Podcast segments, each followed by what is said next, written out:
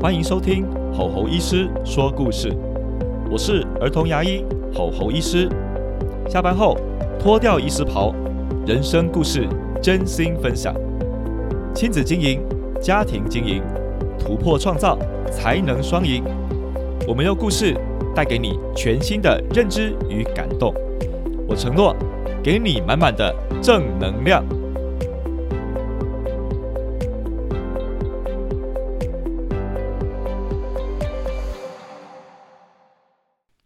大家好，我是猴猴医师。今天要小小庆祝一下，因为呢，我们的单集数已经来到第十集喽，终于来到二位数了，感到很开心哦。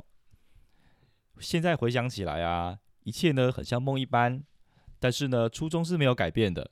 我觉得呢，在整个口条上啊，和整个设备上提升、技巧上都有很明显的提升，自己是觉得很开心啦。最近啊，大家都在封世界杯哦。这个世界杯呢，最近也是让大家想要熬夜看球的原因。有一个是亚洲呢，有三队晋级了。哪三队呢？日本、韩国、澳大利亚。有些人会问说，澳大利亚算亚洲吗？因为它的分区属于亚洲足联的关系啦，所以会也是算亚洲的一部分。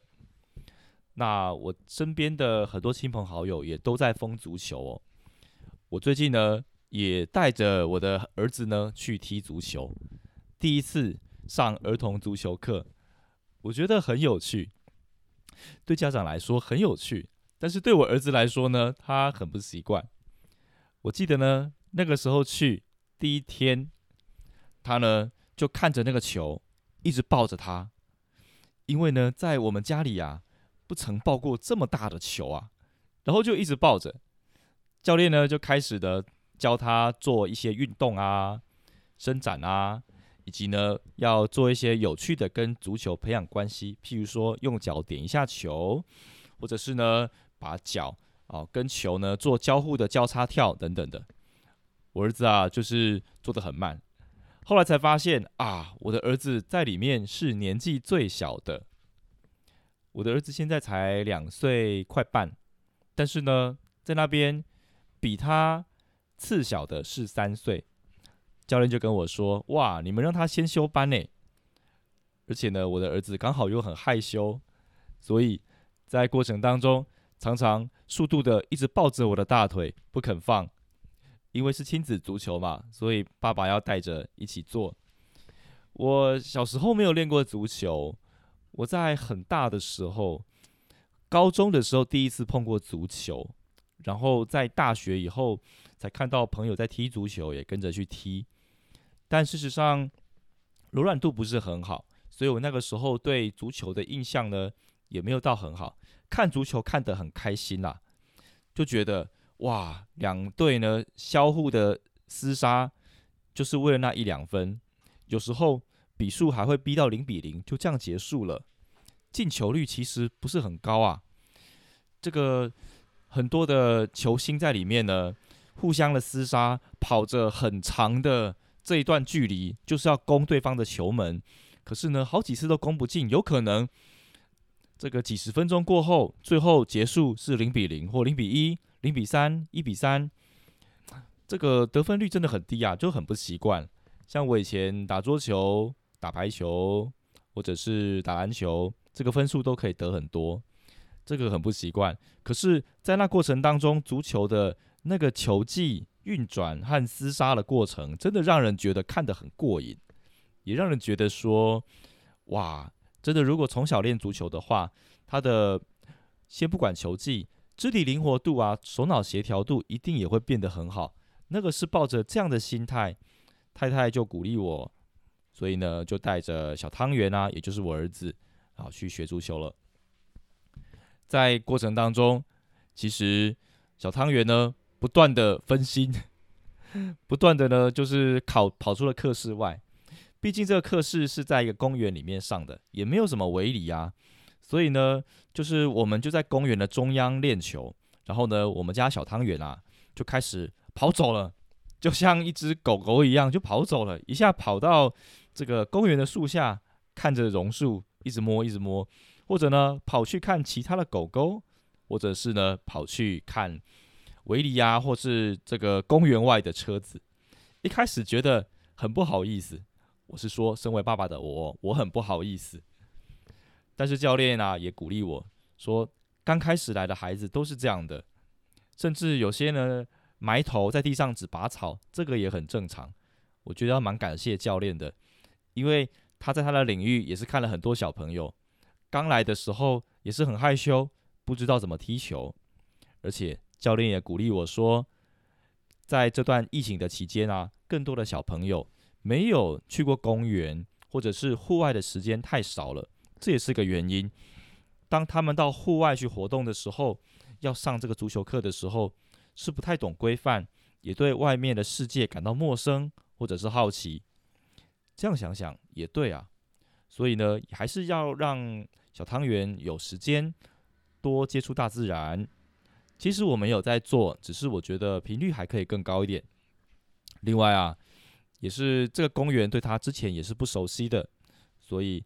在过程当中呢，我就还是陪着这一群啊练课的学员一起练，然后呢，把眼角余光瞄着小汤圆，确保他没有被坏人抓走。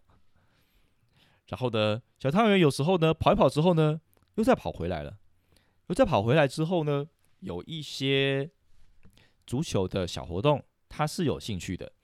譬如说，今天教练练了十项小动作。他没有全部都感兴趣哦，他大概就对一两项有兴趣，但教练也鼓励他，很棒，做得很好。我觉得这是一个很正向的教练，其实我很喜欢。那在过程当中呢，小汤圆一开始没有什么反应，也是很害羞，因为他生性害羞嘛。到后来呢，可以跟教练击掌，我觉得这就是很好的进步的开始。那之后啊。录完之后，我想我应该也会去买一颗足球给他，觉得这个孩子多培养跟足球的关系，我觉得是一个不错的发展哦。那讲到这个呢，其实我觉得跟我的本业也有点连结。怎么说啊？有时候呢，家长带小朋友来儿童牙医，其实会找儿童牙医的大概是两种类型的家长，只能粗分两种啦。其实还有很多种。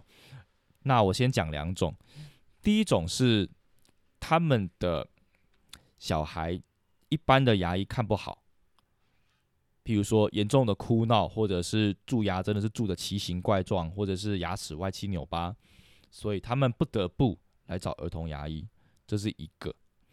那第二个呢，是他慕名而来，他对于儿童牙医有一些期待，对于。这个小朋友看牙的这个展现很有期待。那我今天要讲一下这个第二种的状况。第二种的状况就是有点像是我带小朋友上足球，我们会期待小朋友在上课或是进入那个环境里面的时候，会有某些特定的表现，我们父母就会很有成就感。譬如说，我就一开始会期待小朋友进到足球课室里面。他就开始跟孩子玩在一起啊，开始多踢几次球啊。但事实上呢，那次课程里面呢，真正小汤圆只踢了一次球，他只踢了一次哦。所有四十分钟里面，这是他第一次上课。四十分钟里面，全从头到尾，他只用脚碰了足球一次，其他的时间在干嘛？就如同我刚刚上述所说的，跑去看树啊，跑去看狗啊，跑去拔草啊，抱球啊等等的。那我觉得看牙也是，家长有时候很希望小朋友看到儿童牙医的时候，瞬间就像小猫一样变得很乖，或者是呢看完牙之后呢笑嘻嘻的离开。其实有时候可以做到，有时候是不行的，有时候它需要时间的堆叠和累积。不过我觉得很神奇的是，台湾的家长应该说台湾人的文化吧。常常喜欢速成，有听过吗？各行各业都想要速成啊。譬如说，三天减肥法，一星期减肥法，一星期瘦五公斤，听起来很诱惑，对不对？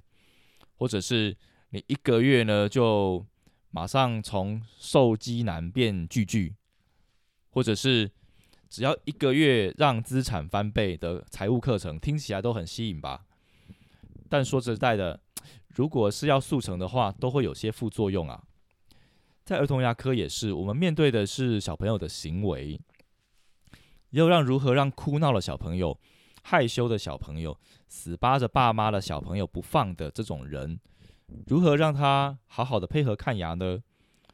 有时候是需要时间的。虽然说我们对于研究神经语言 NLP，或者是对于一点点催眠的效果，可能都有一点着墨，但有时候小朋友他的出生背景都不一样，有些人他要能够好好配合看牙，还真的需要时间呢。这个是我的体会啦，这就是我自己的本业跟这个足球教练好的一些连结。如果可以的话，真的很想要邀这个足球教练上 Podcast，真的很想。今天呀，要分享什么故事呢？今天想要分享一下我们跟长辈之间的故事。长辈指的就是小朋友的阿公、阿妈、爷爷奶奶啦。那他们影响小朋友的牙齿的健康什么部分呢？我想你们听下去就知道了。接下来就是我们的故事喽。这个故事的标题叫做“又是长辈的错吗？”今天的诊所很热闹，因为是晴天。另外啊，也多亏了学校有定期派牙医检查小朋友的口腔。检查完之后，医生就会写了张检查单，要家长交回条。如果小朋友有蛀牙被发现，家长就必须去诊所复检，让诊所盖了章，才能把回条拿去交。今天就是一个等着交回条的小朋友聚集的日子。一个走路一跛一跛的阿妈，带着可爱的四岁小男生走了进来。阿妈很礼貌的跟我说：“医生您好，我孙子蛀牙很多。”这个检查单上哦，都写了红字，再麻烦您帮我盖章。阿妈，你放心，我会帮忙盖章的。除了盖章，我要帮您的孙子牙齿重新检查一次哦。哦，好，医生啊，拜托您了，他真的很爱吃糖我叫他不要吃这么多，他一直吃，一直吃。那在我那边哦，又不爱刷牙。哦，实在是哦。我接着开始帮小孙子检查口腔。小孙子其实还算乖巧，配合所有的流程检查。但阿妈呢，似乎很担心小孙子乱动，所以在一旁观察，嘴里念念有词：“阿婶啊，不要乱动啊，医生才能好好帮你看。”哎呦，又流鼻涕了，医生等一下。我帮他擦个鼻涕哈，哎，好了好了，医生不好意思，阿贤啊，你嘴巴要张大一点，不然医生看不到啦。叫你刷牙都不好好刷，你看现在蛀牙蛀光光，很丑嘞。等一下，你妈妈来哦，看我怎么回去跟她讲。阿妈你放心，你孙子算蛮配合的啦，不太影响我们检查。我刚刚检查完喽。因为您孙子啊蛀牙深度其实蛮深的，要搭配拍 X 光片。拍完 X 光片后，我就会帮他拟定治疗计划，下次开始正式治疗哦。啊啊，怎么那么麻烦？啊，今天没有办法补哦。妈，我很遗憾，你孙子的牙齿蛀牙深度普遍都很深，直接补牙的话，牙齿会发炎的哟。所以我建议先好好拍 X 光片，才能确认蛀牙的深度和广度。啊，好了好了好了，我知道了。哎，那你要配合医生，知道吗？哦，去去去去拍。小孙子在拍摄 X 光片时非常乖巧，拍摄 X 光的流程也很快就结束了。结束后，我带着阿妈跟小孙子一起看 X 光片。阿妈，我看完结果了，你孙子的牙齿有五颗很严重的蛀洞，需要处理。建议啊要装上特制的乳牙不锈钢牙套，也就是小钢牙。另外，也需要搭配根管治疗，也就是抽神经，牙齿才会修好哦。你说什么？小钢牙？那是什么东西？我以前都没有做这种东西啊！啊，另外这么小就要抽神经哦？那叫你养重。我孙子还小的时候，这样会不会太刺激呀？阿妈，你放心，其实这都是蛀牙严重的小孩要把牙齿救起来的方法，在我们这边很常见哦。小钢牙是能好好的把牙齿保护起来，不再被细菌侵蚀。另外，抽神经是因为这颗牙齿的神经已经被感染了，抽掉再放药，这个牙齿才不会再度发炎，可以继续使用哦。啊，好了好了，我知道了，只要阿贤的牙齿哦可以修理好就可以，我下次哦叫他妈妈自己过来啦。哦，听起来好复杂。可以的，妈妈下次若自己带来，我们会再跟他讲解一次。时光飞逝。转眼间，一周后的约诊时间来到了。这次，绰号阿贤的小弟弟再次走进了诊间，陪着他的是一个头戴棒球帽、眼影画得很漂亮的年轻女子。是的，她就是阿贤的妈妈。走进来时，漫不经心的，眼神一直盯着手上的手机，对话时也没有正眼看过我。在沉默片刻后。我开启了话题，Hello，阿贤的妈妈，我是侯医师。这次阿贤因为在学校检查有许多蛀牙，于是来到我们门诊复诊。的确，我也看到蛮多蛀牙的。建议啊，当中有五颗严重的蛀牙要套小钢牙。我知道，我知道。从口罩里后头发出了尖锐的声音。这妈妈突然把我的叙述打断了。阿贤，我就说了，你在阿妈家不好好刷牙，你看。现在牙齿蛀光光了。阿贤转头看着妈妈，眼神中带着茫然，带着错愕，带着委屈，但阿贤没有讲话。阿贤的妈妈，既然阿妈回家有转述给你听，请问你有同意我们的治疗计划吗？如果同意的话，阿贤，你有没有在听啊？妈妈似乎又打断了我的叙述，继续看着眼前的儿子，不断的彪骂。你看，你出来要花很多钱呢，你知道吗？妈妈平常在外面工作，让你住阿妈家，你到底有没有好好刷牙？我都跟阿妈说不要给你吃糖，结果你吃一堆，还塞在书包里面，让妈妈发现，真的很令人生气耶。很明显的，妈妈一直处于激动的情绪中，眼睛一直没有直视看着我。我继续问啊，妈妈，她平常是跟阿妈住吗？没办法。我平常在别的县市上班，周末才回来。另外，他爸爸从来不会来看他，不知跑哪去了。我觉得很烦。我每次在电话跟我妈讲，要好好听他刷牙，不要喂他甜食，这么简单的事情都做不到，害我今天要请假出来带他来看牙。我本来想周末再带小朋友来，可是医生你周末没有门诊。唉，其实，在当下，我大致了解了这个家庭，我有很多千言万语很想说。但我忍住不要说，是的，不要说，因为保留一点距离才是美丽的。虽然在一个孩童蛀牙的背后有隐藏很多家庭问题，但我还是忍住了。我能做的是在我熟悉的领域中，用家长都理解的方式去帮助这个孩子。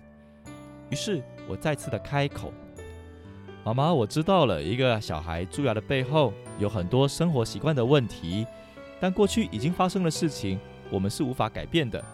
我们可以改变的是这个小朋友的未来。他的牙齿需要修理好，才能好好吃东西，不会疼痛，不会发臭。我们在这边呢，经验很丰富。如果小孩醒着治疗，没有搭配舒眠麻醉的话，大概三次回诊就可以解决了。请问你同意吗？嗯。妈妈发出了一句肯定的短语。那就再麻烦医师了。这次妈妈的眼神终于正眼看了我一秒，随后眼神再度飘走，赶紧把她手中的同意书给签了名。于是今天随即完成了第一次的疗程。阿贤在过程中很配合，而妈妈常常低头不语。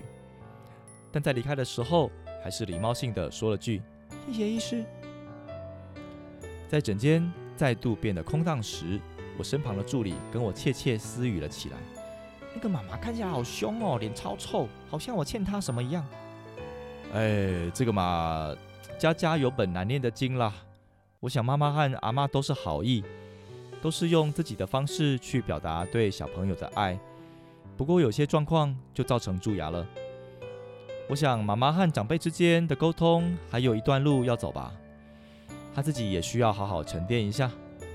我们能做的就是把眼前的小朋友牙齿治疗好，剩下的就祝福他们喽。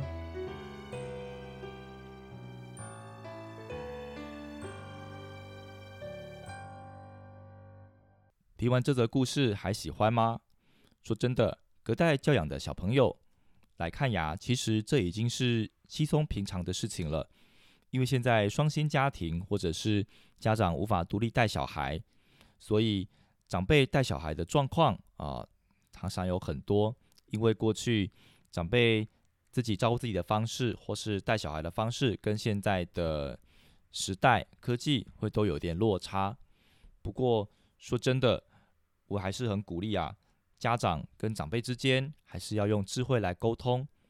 今天是一个血淋淋的例子，可能有好的影响，可能有坏的影响，但是我们都冷静的看待这一切，因为我们不太会干入、耽误啦别人的家务事。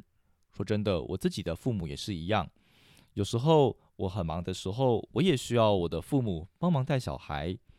也就是小孩的阿公阿妈，有时候教养方式还是有差，有时候阿公阿妈也会做一些方式让我不太认同，就算是我的亲生父母也是这样子。有时候拿医学理论来跟他们辩论，说啊，你这个部分呢这样做不对啊，医学研究指出巴拉巴拉巴拉巴拉，然后长辈就生气了，所以呢之后我就很少用这样的方式。其实换个角度讲，长辈们帮我们带小孩。其实也要感谢他们，因为在他们那个年代，有时候不见得像一个长辈会付出这么多，但是他们愿意帮忙。我觉得，身为中生代的家长，我们都心存感谢。我觉得在感谢感恩的过程当中，用智慧跟长辈沟通是最好的。那蛀牙这件事情其实可大可小，但是呢。背后可能隐藏了更多的孩童的健康问题啊、家庭问题啊等等的。今天就用这个小故事来跟大家分享喽。在节目的尾声啊，会来回应一下听友的问题。今天有两个听友有提问哦。第一个提问是：请问吼吼医师有看大人吗？听说你看小朋友很有一套，小孩的爸妈也很想给你看。你可以破例帮孩子的爸妈看一下吗？这个问题啊，坦白说，术业有专攻。我以前也是有看大人的，但是后来呢，钻研小朋友、青少年的领域之后，大人就很少看喽。现在呢，我可能只会帮忙洗牙而已吧。很多很基本的补牙啊、做假牙、植牙等等的，都是请我的同事帮忙。真的术业有专攻啦。我选择了这一块领域之后，我另一块领域就会有一点生疏吼，所以。真的是对你们不好意思，我连我亲生父亲的牙齿都看不了了。好，第二个问题是，请问侯医师要如何帮宝宝刷牙才不会被咬到呢？会问这个问题呀，听起来很像是新手爸妈会问的问题。可能你的小孩一岁以内，也有可能一岁半以内，在刷牙的时候，小朋友的嘴巴是不长眼睛的。不舒服就咬下去了，所以这边呢，我都会推荐，其实少用指套刷，多用成型的牙刷，儿童牙刷就可以，细软毛的那种就可以。然后啊，你的手呢，不要放在牙齿跟牙齿的中间，尽量用手呢撑开小朋友的嘴角，让你的手放在嘴角跟牙龈之间，这个地方就肯定不太会被咬到了。那小朋友如果咬牙刷也没关系，因为小朋友的咬牙刷不可能一口气咬个十秒，顶多咬个三秒，他就会累了。牙齿就会张开，张开的时候就可以帮小朋友刷了。坦白讲，我帮我的儿子刷也是这样哦。希望呢对你会有帮助。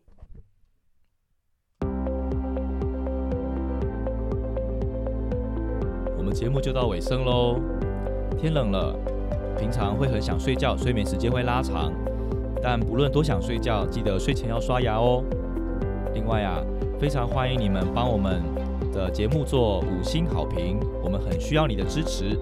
我们下次见，拜拜。